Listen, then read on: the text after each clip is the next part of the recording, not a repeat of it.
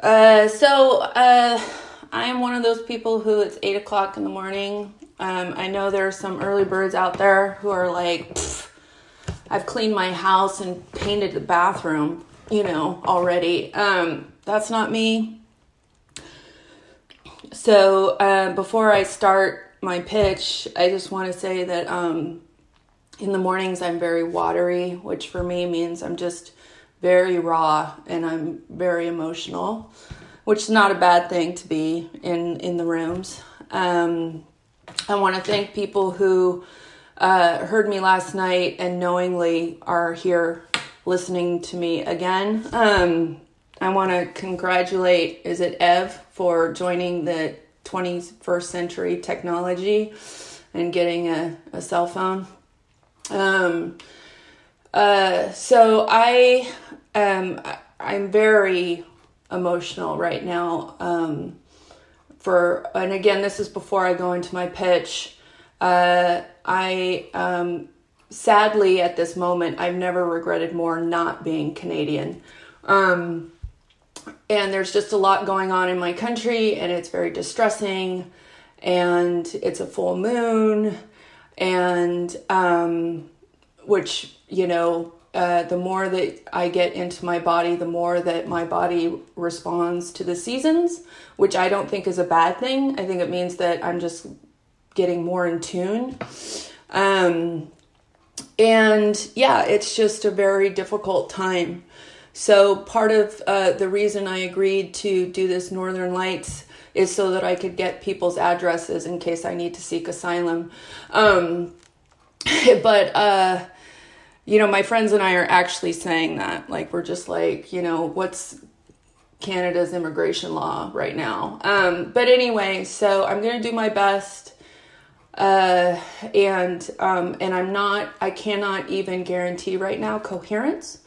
So that's why I'm doing this little disclaimer. What I can guarantee is that um, authenticity and sincerity and um, devotion uh, to uh, 12 step recovery. Um, that's what I can definitely guarantee. So I'd like to start with um, just every morning I get on my knees and I do the third step prayer. And here's what that means to me if anyone struggled. So, as I said last night, um, I'm more uh, a Unitarian Universalist um, in the sense that uh, I'm pagan Buddhist, New Thought Christian Jew, part time Hindu Muslim and and I want to speak to this, which is is that um, I had to make peace with a lot of the prayers in in in twelve step because that's not my tradition. Now, if it's your tradition, it might be a little easier for you, but if it's not, you can sort of struggle with the prayers. And so, one of the things that uh, I did with the third step prayer, because it was part of my homework assignment, was to say it every morning, is to me, the third step prayer is the 12 step prayer. And it's the prayer that says, Today I choose recovery and I choose to be a part of my 12 step fellowship. And that's why every morning I roll out of bed onto my knees. Um, someone taught me that. And I do this. And if I do that every morning, then I don't have to worry about forgetting. And then I do the third step prayer as written as a way of saying, like, today I choose to be a part of the legacy of um, Bill and Dr. Bob, which is where this prayer comes from. And so that really helps me always start my day. It also reminds me that every morning of every day, if I end this day sober and abstinent, um, and sober, for me, what I mean by sober is, you know, I'm not an alcoholic in a traditional sense, but sober from all of my compulsions, you know, all the different ways that I can act out, you know, that I'm so emotionally sober and abstinent. If all if that's all I do today, A plus for the day. Like that's all that I have to do. And so um, that's quite a long preface, but uh, it's just where I'm at today. So for those who would like to join, that's fine, but I need to do this. God, I offer myself to thee to build with me and do with me as thou wilt. Relieve me of the bondage of self, that I may better do thy will.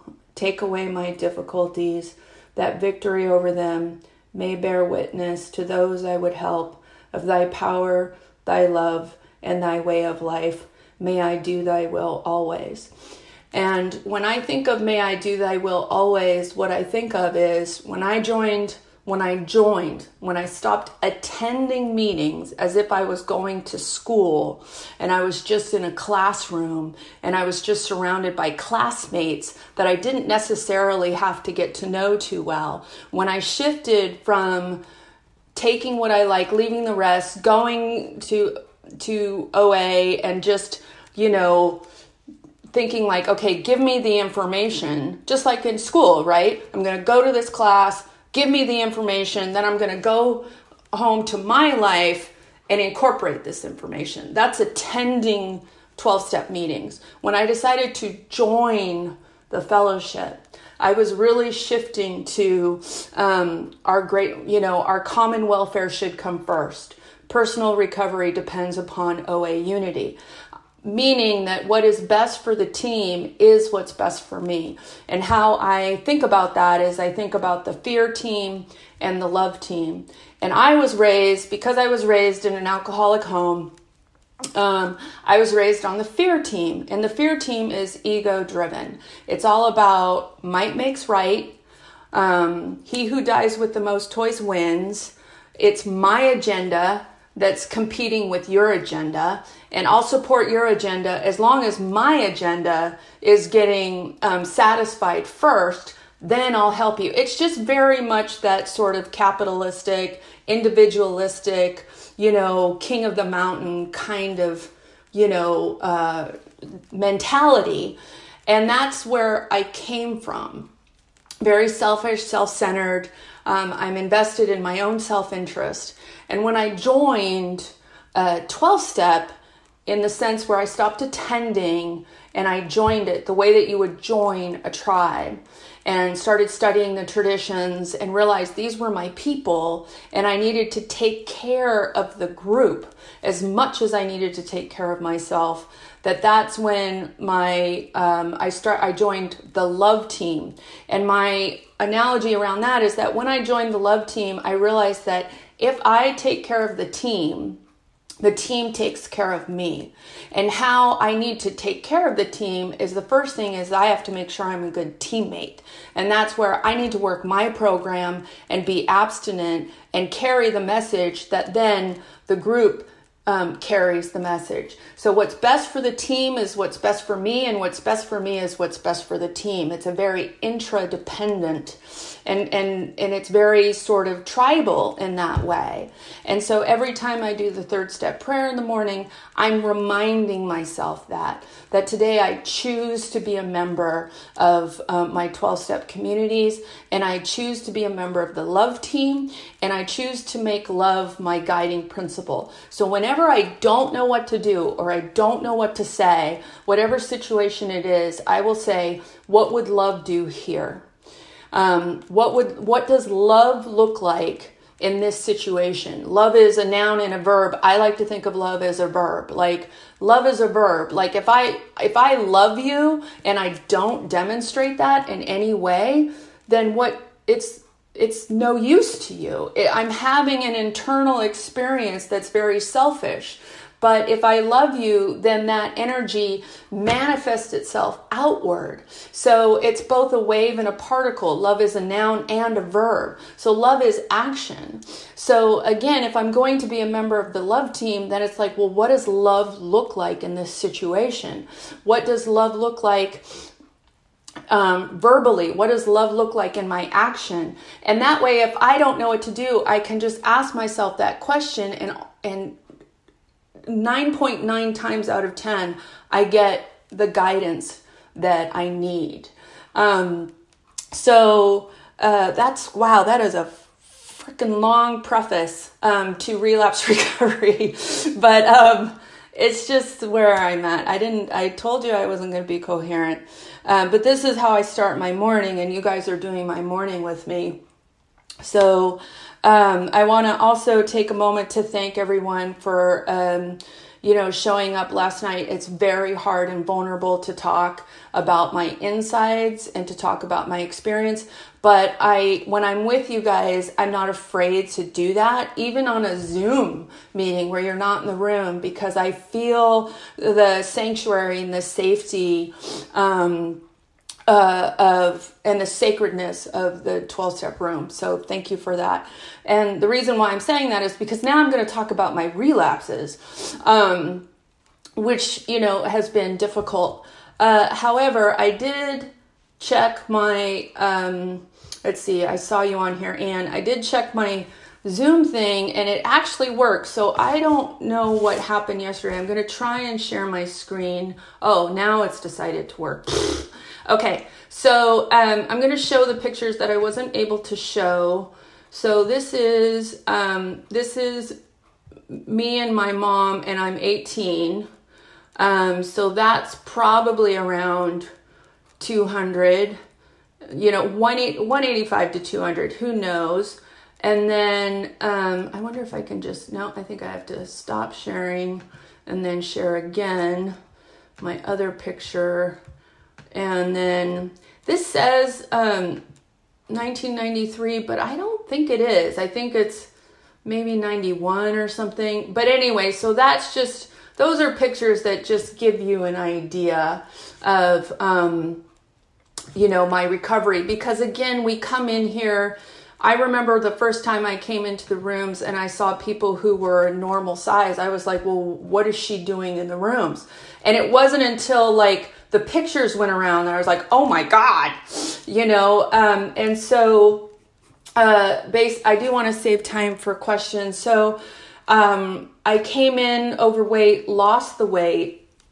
And then my story is, and I alluded to this a little bit, is that, uh, I, as I was losing the weight, which was very slow for me, um, I think I said, like I said, I lost like the first um, 10 or 15 or 15 or 20 pounds pretty quickly because I was so high up. And and that and that was my pink cloud abstinent. And then it got me to that place where I was always a little bit stuck. Also, um, I can do a diet. And that's what I think a lot of times the pink cloud abstinence is, it, from my experience and from listening, is that we come in, we all know how to diet. And so in the beginning, it's like, oh, I get to diet, I get a weigh and pay plan for free. You know what I mean? And so I, and so because we don't know what we don't know. So we come in with what we know, which is, oh, you're going to put me on a restricted food plan and then I'm going to go to these support meetings, except this time I don't have to pay for anything. And so in the beginning, it can kind of feel like, oh, I know how to do this part. And then in my experience and, and experience with a lot of us, and then we hit that wall where it's like, oh, well, normally that time where we would break our diet, we're not supposed to break it. We're supposed to keep going, you know? And that's the moment where the rubber hits the road, and all of a sudden it's like recognizing that the food is but a symptom.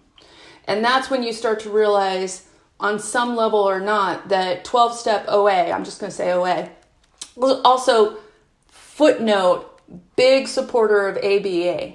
And if you haven't read that book, I would highly recommend reading that book. Um, my sponsor and I, I read it, I gave it to my sponsor. We both love it.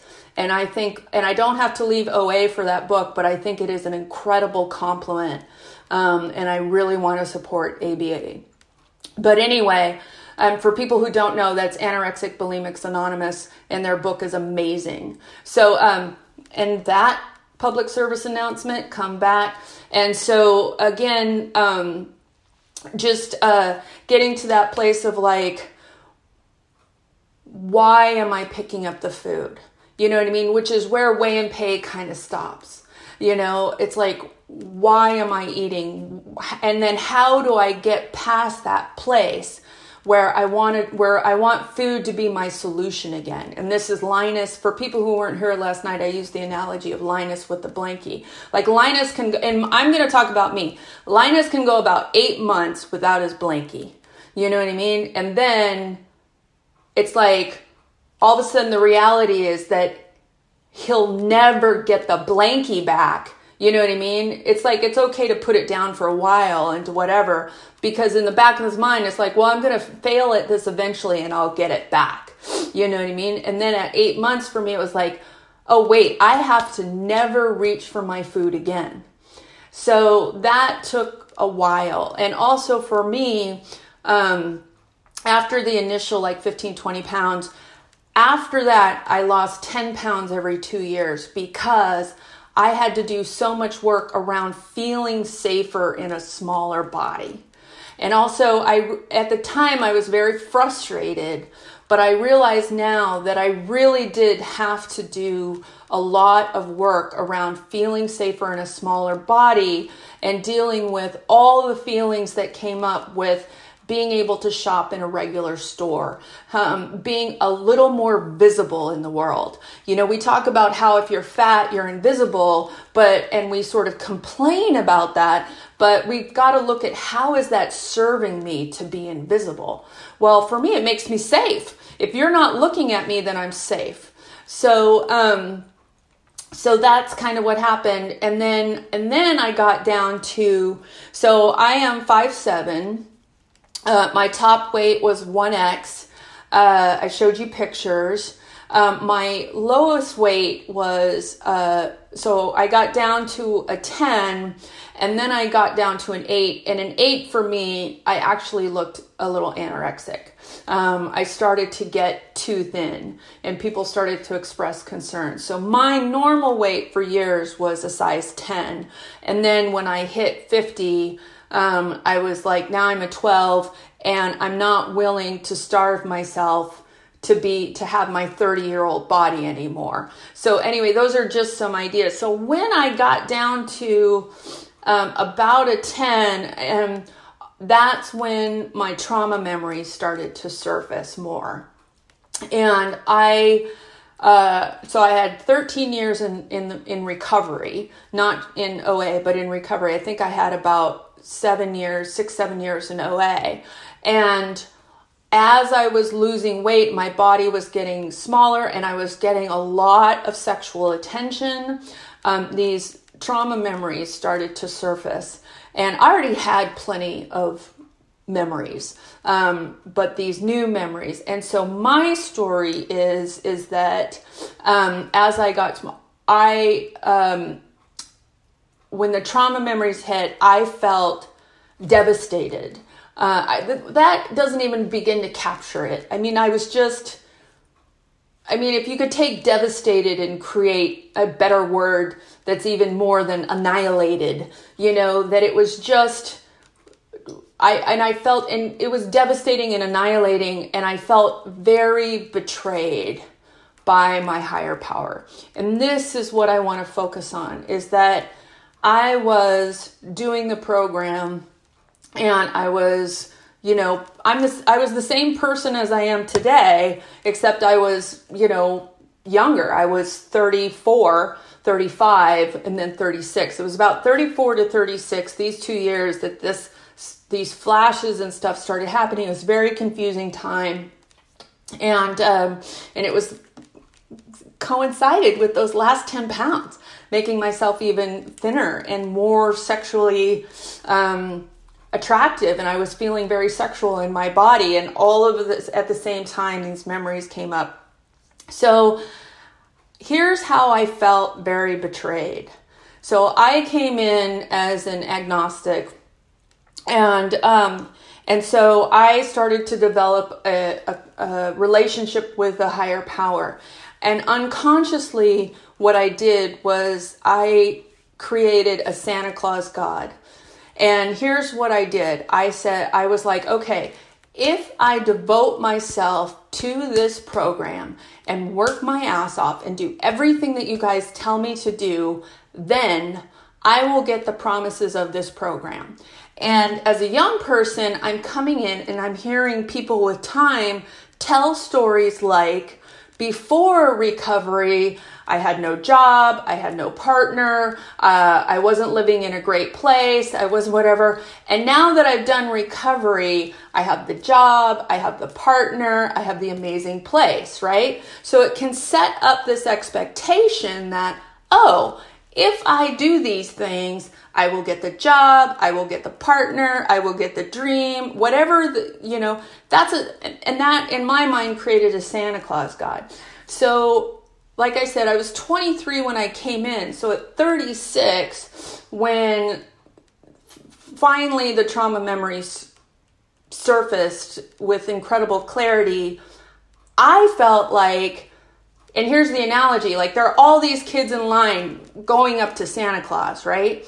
And everyone's in line. They go, they sit on Santa Claus' lap, and Santa Claus hands them a toy. You know what I mean? And each toy is just like, Exactly. And it's my turn. And I go up and I sit on Santa Claus' knees and he hands me incest memories. So that's how it felt for me. And I didn't leave the room, but I felt very betrayed by recovery. I felt very betrayed by this process. At the same time, I knew that what I had been praying for was healing and truth. I had been praying, please God, help me be closer to you. Please God, help me be a stronger. Please God, increase my capacity for love. Please, I had actually been praying for that. That's what I wanted more than anything. So my heart was praying for honesty and integrity and an expanded ability to love. My heart was praying to get closer to God, the God of my understanding. But my ego and my head was translating the promises of the program as in all of these rewards. So actually, at 36, I got exactly what I had been praying for, which is I got the truth and I got an understanding of what was keeping me emotionally isolated from people that I wanted to be close to, including God, including members of my family, um, of my chosen family.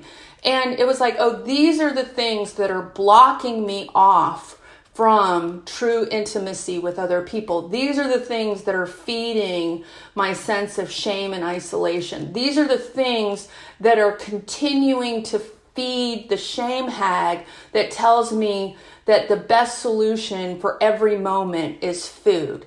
And so I had to, you know, address that and I had to understand that. So it was sort of like I got exactly what I was praying for and on a spiritual level, I did know that.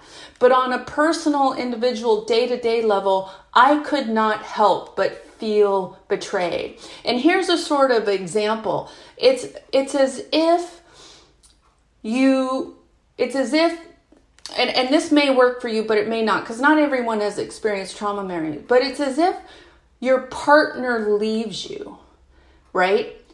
But it was a relationship that you were unhappy in. And so you it was for your best interest, but at the same time you feel betrayed and whatever. So it's kind of like on the one hand you feel this sense of devastation, you know that the the relationship ended, whether they left or you left whatever. So there's this de- even at the same time that you realize that you weren't happy in that relationship and you needed more. So, the, so people who don't have that might be a translation for you, where at the same time you feel betrayed, you also on an on a higher level realize that this is what's best for you. And so my I lasted about a month and then I relapsed. And up until that time I had only been a compulsive overeater. I also was a bulimic even though I was 185, I realized that how I stayed 185 and I didn't keep going up and up and up is I was actually a bulimic of a different kind. There are four basic types of bulimia. Bulimia is like you binge. Here's a general definition of bulimia you binge and then you do something to fix it. So you binge and then maybe you restrict. So a common subtle form of bulimia is you're good all week long, super good on your diet, super clean, and then on the weekend, it's a free for all. And then you like that's a very subtle form of bulimia. And most people do that without realizing it. But a more dramatic form is you binge and then you purge, you, you vomit, you do laxatives, you exercise 12 hours, or you undereat for days in a row. The point is, is that you binge and then you fix it. So compulsive overeaters, they just binge and they just wear it. And then of course, so, and then anorexics, they just control everything. Um, so it's all the same impulse food, food, food, and then it's just this different reaction. So before that, I was. Uh, my subtle form of bulimia was um, to binge and then restrict, or to binge and then exercise. And I didn't know that because I thought all bulimias had to be thin. So it took doing work in doing my uh, food history and everything to under, under, uncover these patterns. Well, when at 36 the trauma memory surfaced, um, I at that point now I'm a size 10, or actually I was like almost an 8 at that point. So now I binge, and now I'm terrified of gaining weight. And I'm like, oh my God, oh my God, I'm gonna get fat again. And that fear of like, oh my God, I'm gonna get fat and so that's when I taught myself how to purge. Now the problem with that is is that then I got to experience and for people who purge, you know this this vicarious feeling of throwing up all of my uncomfortable feelings. Because for people who don't know when you after you throw up your body thinks you're sick. And so then it floods you with endorphins because it thinks that, you know, that you've had something, some sort of illness, and so it's trying to take care of you. So for me, the hook of bulimia is that my feelings would get so overwhelming and so like, and that I just wanted the feeling of getting them out. And so then I would, I started binging and purging. And then also, um, it was such a violent act that when I was angry, it gave me this sense of you know, like, yeah, let's get this out. And that um, that was my first major relapse. Uh, I did get out of that through some harm reduction techniques, um, but here's what I want to focus on around that was that was a perfect example of how I can't. I had I had no God at that point because the God that I had created for myself, you know, and for me, God is, I actually think of God as group of dames, you know what I mean? But you can also do good orderly direction. Uh, AA can do group of drunks. But again, I think of this collective, you know, um, something beautiful, something mysterious energy that, that loves and supports all of us. So but that's what I have now. At the time, I had manifested this sort of personal God that doled out rewards, and I was like, and that was left over from my Catholic um, family. I wasn't raised in a parochial school, I was just raised by Catholic mother and Catholic aunts. So, again, this idea of a Santa Claus God. If I do this, then these things will happen. Well, so this is what I want to focus on around um, my this major relapse was I was in the rooms and I and I had no higher power. The other thing that I had done at that point was I I came into the rooms and it said, "Oh, you need a higher power." And so I developed you know, I, I did writing on it, I did third step writing, I did homework writing, I talked to sponsors about it, and I started cobbling together my version of God. And then I was focused on that relationship. And that's, again, I was still, this is when I realized I was still attending 12 step. You know, I was still like, okay, I've got my relationship with God over here, and then I come here as if this is a classroom and I'm learning from you all about how I'm supposed to do my program over here and how I'm supposed to develop a relationship over here. Almost as if another analogy would be as if we were all in a marriage class, right? And so we go to uh, this classroom that we're all in that talks about how to have a better marriage. And then we're like, oh, okay. And we take notes and maybe we talk about, you know, marriage. And then we go over here and we focus on this relationship here. So this relapse that I went through was when I was like, I don't even, I was so angry at God that I remember telling someone, I know that I don't want to divorce God. But right now, he's sleeping on the couch. I can't even look at him. Like, that's how angry I was at this concept of God. And I and so that means now if the solution to the program, if the solution to my disease, you know what I mean, is a spiritual connection, I've got none.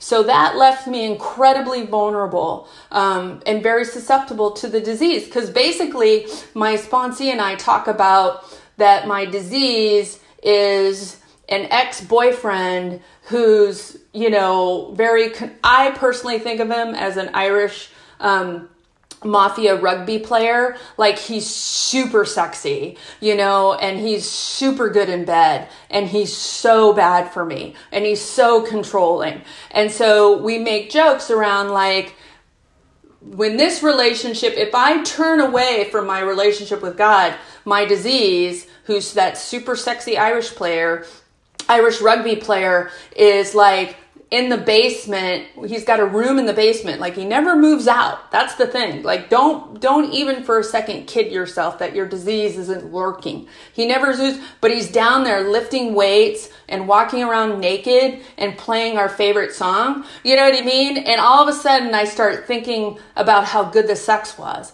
I forget the rest. I forget how he wouldn't let me go anywhere. He didn't like any of my friends. You know i forget about all the verbal abuse he said to me, I just think about how good the sex was and how wonderful it felt to be like held by him and to have someone like that's what the disease can do. It starts to tell me around like how wonderful food is and what food can do for me. And so that was kind of my relapse is like I was, and I started to turn back to the food, but fortunately, I never left the rooms and I never stopped believing that 12 step was um, my solution. It was so painful. And so I was very lucky in that at that time, what happened was my sugar addiction had hit a bottom. Like I came into the rooms and I was like, I know I have a problem with sugar, but when I came in, you know, it was in the 90s and there were so many people eating sugar that I was I kept justifying like, well, they can eat it, so maybe I can eat it once a month. So then it turned out to like, oh, I would eat it I would be like, I worked at a law firm where once a month we had birthday dates. So for everyone in the law firm, they would have, I would be like, okay, on the law firm birthday date, I get to have birthday cake. And birthday cake is like, that for me nothing beats birthday cake. Like my version of heaven is alone, naked with sheet cake. I'm just like, yes. You know what I mean? And and for me, like everyone has their magical food. Like it's not just like food, it's like magical. And for me, birthday cake, because I was so neglected growing up, but on my birthday, I got birthday cake and it was mine. And I got to eat it they on my on the night of my birthday everyone got a piece. After that it was my cake. And so again it's this magical cake. So i was like okay birthday i'll have that. Then it was i'll i get i get sugar on the law firm date and the night before my period. Then it was i get birthday i get cake. So it started being like okay the night before my period and the night my period starts and it just kept getting like until all of a sudden I was like in the sugar all the time. So the thing with the relapse is, and this is the gift of relapse, is I hit a whole new bottom. I'm there I am, I'm back in the sugar. Now all of a sudden I'm bulimic. I'm purging. You know, I I lose my faith in the God that I had that I had worked so hard to create, but I have the gift of knowing I'm in the right place. I know not to leave 12 step. I know that OA is my solution. So what I did was because of the sugar thing and because at that time no one was identifying as a sugar addict, I went I, I was in another program and this woman was in AA and I said I asked her to sponsor me as if I were an alcoholic, but instead if we could talk about sugar and she agreed. And so she treated me like her AA sponsee and and and what we did is we changed the word alcohol to sugar. And it was a beautiful thing. And so the homework assignments that you see on my list, the homework that I take everyone through, all those step assignments on my podcast when I go through it, that's all from Kimberly. If she was like, we had to meet every week, it was like no joke. And let me give you an example. Before this happened, about, you know, a few years before, there was a guy who spoke at a meeting and he had amazing recovery. I asked to get his name and I called him up and I said, Will you sponsor me? And he said, Yes. And he said, So what we'll do is you'll call me every day and um, we'll meet once a week. And my response to that was, Whoa, dude, you are taking this program way too seriously. And I just hung up. I was just like, No, that's not going to work for me. Sorry. Click. You know, that was about like a few years before when I went up to Kimberly and I was so desperate and I was in relapse and I was like, I'm dying, I'm gonna kill myself with this disease. I went up to her and I asked her, you know, will you please sponsor me? She had to ask her sponsor. She came back and she said, my sponsor said I could. I said, great. She said, you're going to have to call me every day and we're going to meet Sundays at 10 a.m. And on the inside, I freaked out. But what came out of my mouth was, okay.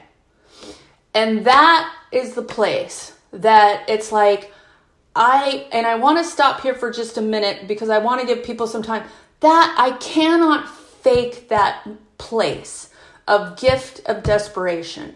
Like, and I, I can't make myself, I can't make that moment happen any sooner, and I can't make it happen any sooner for my sponsees. So I'm gonna have to wrap this up awkwardly because I want to make sure you all have time.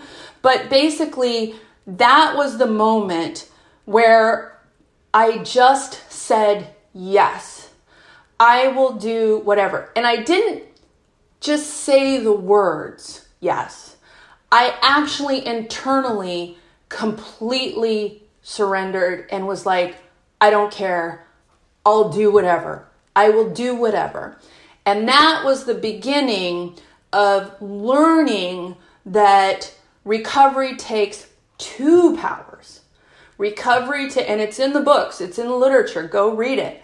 Recovery takes a personal higher power and it takes the power of the fellowship. And that was when I realized I had to stop attending meetings. I had to stop attending recovery as if it was a classroom. And I had to join OA as if it was a tribe. And that I had to care about everyone in the rooms as if I cared about my tribe. And I had to become fully invested. And when that happened, and I went through the steps again, that's when I developed a life beyond my wildest dreams. Now, here's the crazy thing for newcomers, I can tell you, I have the relationships, I have the job, I have the apartment, but those are external to the internal transformation that I have gone through. I did not seek those things out. What I sought was um, an internal, uh, what it's called a personality change sufficient to bring about spiritual serenity or spiritual recovery. That's what I went for. That's what I focused all of my energy on was the restructuring of my insides and the healing of my shame and my trauma and the connecting and the being of service and the carrying message. And while I was focused on that, these other things happened. For people who are familiar with you know, being in a boat, you know, I drove my boat and then there's the wake. It's like I was just focused on increasing my relationship to God and being of service to my fellows and expanding my ability to receive and give love. That's what I was focusing on. And then from that, my life got bigger in a way that I didn't understand. So I want to wrap it up. It doesn't give you much time, but it gives you 15 minutes. So, again, thank you for your kind attention. It means so much to me. Um, and then uh, I want to open it up for uh, questions or shares or anything like that. So, thank you.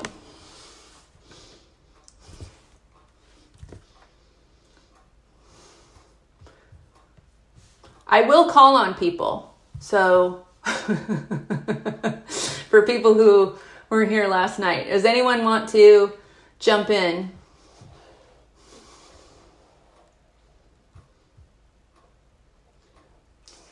Thank you, Carla.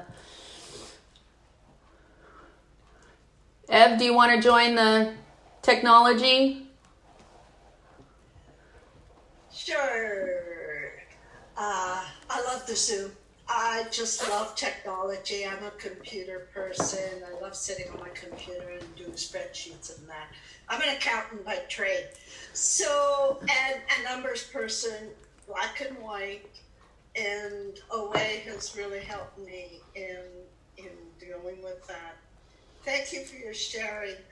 Uh, not watery at all. Uh, this program is amazing. I came in at the depths of despair. I knew I was totally out of control of the food. And so this program is my family for me, it became my family. I could trust, I could say whatever I wanted to, and it was okay. I cried in the rooms when I dealt with my inadequacy as a mother, and people just let me cry. Not, oh, it's okay, Ab, it's okay, you did the best you knew, you know, and, uh, no, I really appreciated that. I've done a lot of healing in these rooms because of that family. Learning about the higher power and learning to trust them. I still got a ways to go with that. I mean, I know who's there and that. Uh, went to the physio yesterday, came out, came out totally discombobulated and realized I forgot to bring God with me. And, you know, there you go, Av. And so it was unclear to me. So, yeah, still learning at times that I was thinking, well, I didn't even think. I just went in there. Well, there you go. I forgot to hook arms and go in. Uh, that's all I have to say for today. Thank you for uh, your pitch. Glad to be here. Thank you, Ev. Thank you so much. Any other brave people this morning who just maybe want to just claim your seat? You don't have to say anything profound. Just join us. My name is Teresa, and I'm a compulsive overeater from Edmonton. Um, I just want to share with you, Nicole, how much your analogy of my disease is like an ex boyfriend spoke spoke to me um, because I was I was in a bad relationship. My very first boyfriend was a very very bad, and um, it it was great sex and it was emotionally, and I would I would leave him and I would be like, yes, it's over, we're done, don't call me. And he would drive away from where we broke up, and I would call him and I would say, don't leave me. Yep. Don't ever leave me. Yep. And so coming to that place of strength, yep. where I'm like, I don't need you, you're hurting me too much, just really, really touched me this morning and how my disease is like that, and yep. all I can remember is the good things. Yep. And all I can remember is how good I feel and how, and just that blanket analogy as well. Yeah.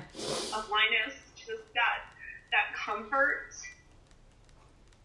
and really coming to a place of you're hurting me too much. You're hurting me too much, and I don't want that anymore. So I just wanted to share that that really touched me.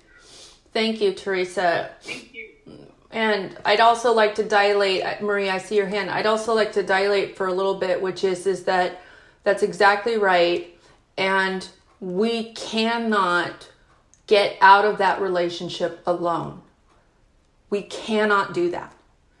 If we could, we would have, and there would be no need for 12 step. We are powerless over the disease of compulsive overeating. We're powerless over addiction. You know what I mean? And and I could do a whole nother workshop on just addiction and powerlessness and where it is in the brain and why the only way that we can get out of these kinds of relationships where it is an addictive relationship because where there is addiction there is shame. Boom. It's like it's like where there is grass there is green. I mean you can't separate the two. And so again you know and where there is addiction there is shame and where there is shame there is isolation you know? And so the first thing a perpetrator needs to do is get you alone you know? And then it's your shame that will keep you from joining and getting the the higher power that you need so that you can break out of the addiction. And for people who don't have a lot of time i know that those of us who do can tell you it really is a 24 hour program. You never graduate. Every day, I need to take my medicine for my addiction. You know, he never, in that analogy that I shared last night around the sexy boyfriend, he's in my basement all the time. When my program is strong, I can't hear him at all. I don't even know he's down there. He never moves out. And he never gets ugly, by the way. He doesn't age. He doesn't lose his six pack. You know what I mean? None of that happens. But when my recovery is strong, I don't know he's down there in that basement studio. But when my recovery is run, I hear him dropping his weights that he just did after pumping himself up and making sure he's nice and sexy. I hear him. I hear him playing music. And here's the thing as soon as you start to hear it, pick up the phone. All you have to do is get out of isolation. You don't have to be you don't have to be smart. You don't have to do anything. You just have to be like, you know, and my sponsee and I will start saying he's playing my song or he's playing our song. You know what I mean? Like he's trying to lure me. You know? And so again, that's where you play the videotape to the end. So for example, in this analogy, you know, you're thinking of his charm, the best sex you've ever had, you know what I mean? You're thinking of those things and that lures you. And for the food, you're th- imagining that first bite. You're imagining the lure. You're imagining the comfort. It's like, okay, stop, play the videotape through to the end because your mind is paused on that moment of elation, that moment of like satisfaction and saturation and comfort and whatever. And your mind is fixated on that. You've got the pause button on. Take your finger off the pause, play the video. The video keeps going. You finish what you're eating, then you eat more. Then you finish eating. Now you're in a shame spiral because you just ate and you just whatever. Now your your brain starts going. Now you don't want to tell people what you did. Now you're imagining having to tell people whatever. Play it to the end. And if you're bulimic, now your face is in the toilet or you're freaking out about your body or you're going into self loathing. So play the videotape to the end. And again, don't rely on your own power because your own power, if you could have done it in your own power, you would have, you wouldn't be in this program. So as soon as your disease starts playing your song, pick up the phone, text, anything, and just say, My disease is playing our song. You know what I mean? And then let people respond. So, Marie, you've been very patient. No, thanks. Um, I had an interesting conversation today, and it was just about our mind and what it does. Um, we were talking about being raised to be the good girl, to make everything nice. Everybody should be happy with you under all circumstances. Don't make any waves. And um, that if you set boundaries, it's the same thing as making waves. And it's the mind just twisted the truth so much. Uh, and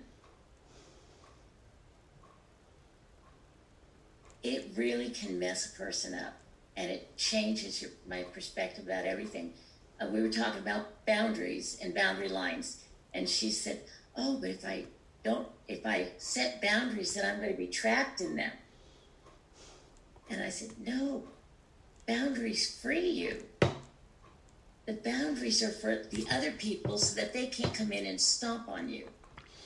But the shame of not keeping that other person happy, no matter what they do, is, is so great. Um, it, it was just an amazing conversation, and, and the talking and knowing that shame was connected to it, of, of not staying in your place, in your role, and, and doing the behaviors you're taught to do growing up. Just that I'd share that. Thank you. Thank you, Marie. Also, um, there was a meme that went around that was really great, and it um, I'm going to butcher it, but basically it was a quote that said, um, uh, "A boundary is the distance w- where I can love you and myself simultaneously." So, to wrap your mind around, a boundary is where I can love myself and you and so if I'm struggling with either one of those, then some my boundary has been transgressed and I need to step back. Um, I'll see if I can find that quote because I butchered it, but it's, you know, it's true. So we've got a few more minutes. Um, the men have been incredibly quiet and patient. Is anyone f- feeling brave? Stan, Larry, Claude, you, any one of you feeling a little brave to speak? my name's Stan. I am a compulsive reader, and uh, I'm just listening today. So I'm uh, here trying to learn some tools. I've been in the program since '86.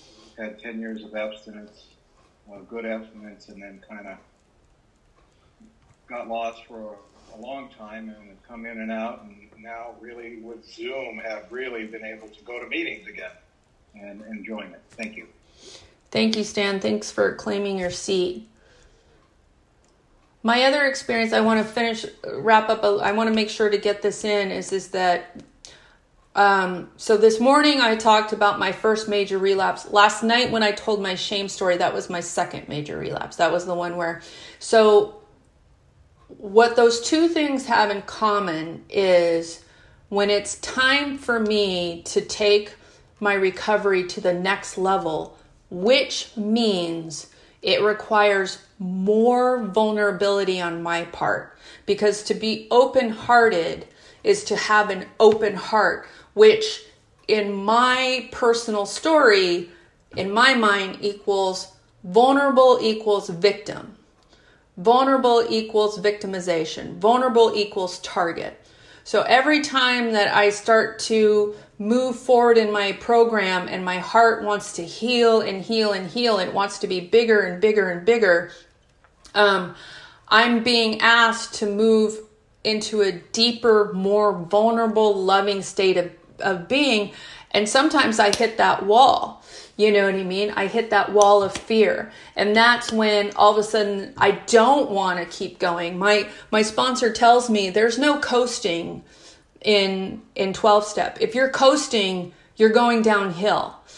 You know, there's only moving forward. And moving forward is developing deeper intimacy, a deeper spirituality, deeper connection which requires more vulnerability. And here's what I can tell you if you stay in the room and if you keep um, doing the work, you will learn to only be vulnerable with people who are worthy of your trust and vulnerability. So it takes a little bit of rewiring, but that will ha- happen. You will learn, or I have learned, that I don't want to close my heart down anymore. So if I'm with someone who requires me to close my heart, I will do the boundary thing where it's like, okay, I need to keep you at a distance where I can stay open hearted and not targeted by your toxicity. So you know, it's basically if people are verbally shooting arrows, you know, with little cutting remarks or little put down, I'm like, okay, you're going to shoot arrows. So I'm going to keep myself at a distance that when you shoot your little arrows, they actually fall like about three feet away from me because, you know, I surround myself with loving people who, who value me and value my heart. And we practice being loving and kind to each other. So um, it's 8:59. Thank you so much. Thank you, Tina, for um, uh, claiming your seat. Thank you, my Canadian friends, and I look forward to the rest of this retreat.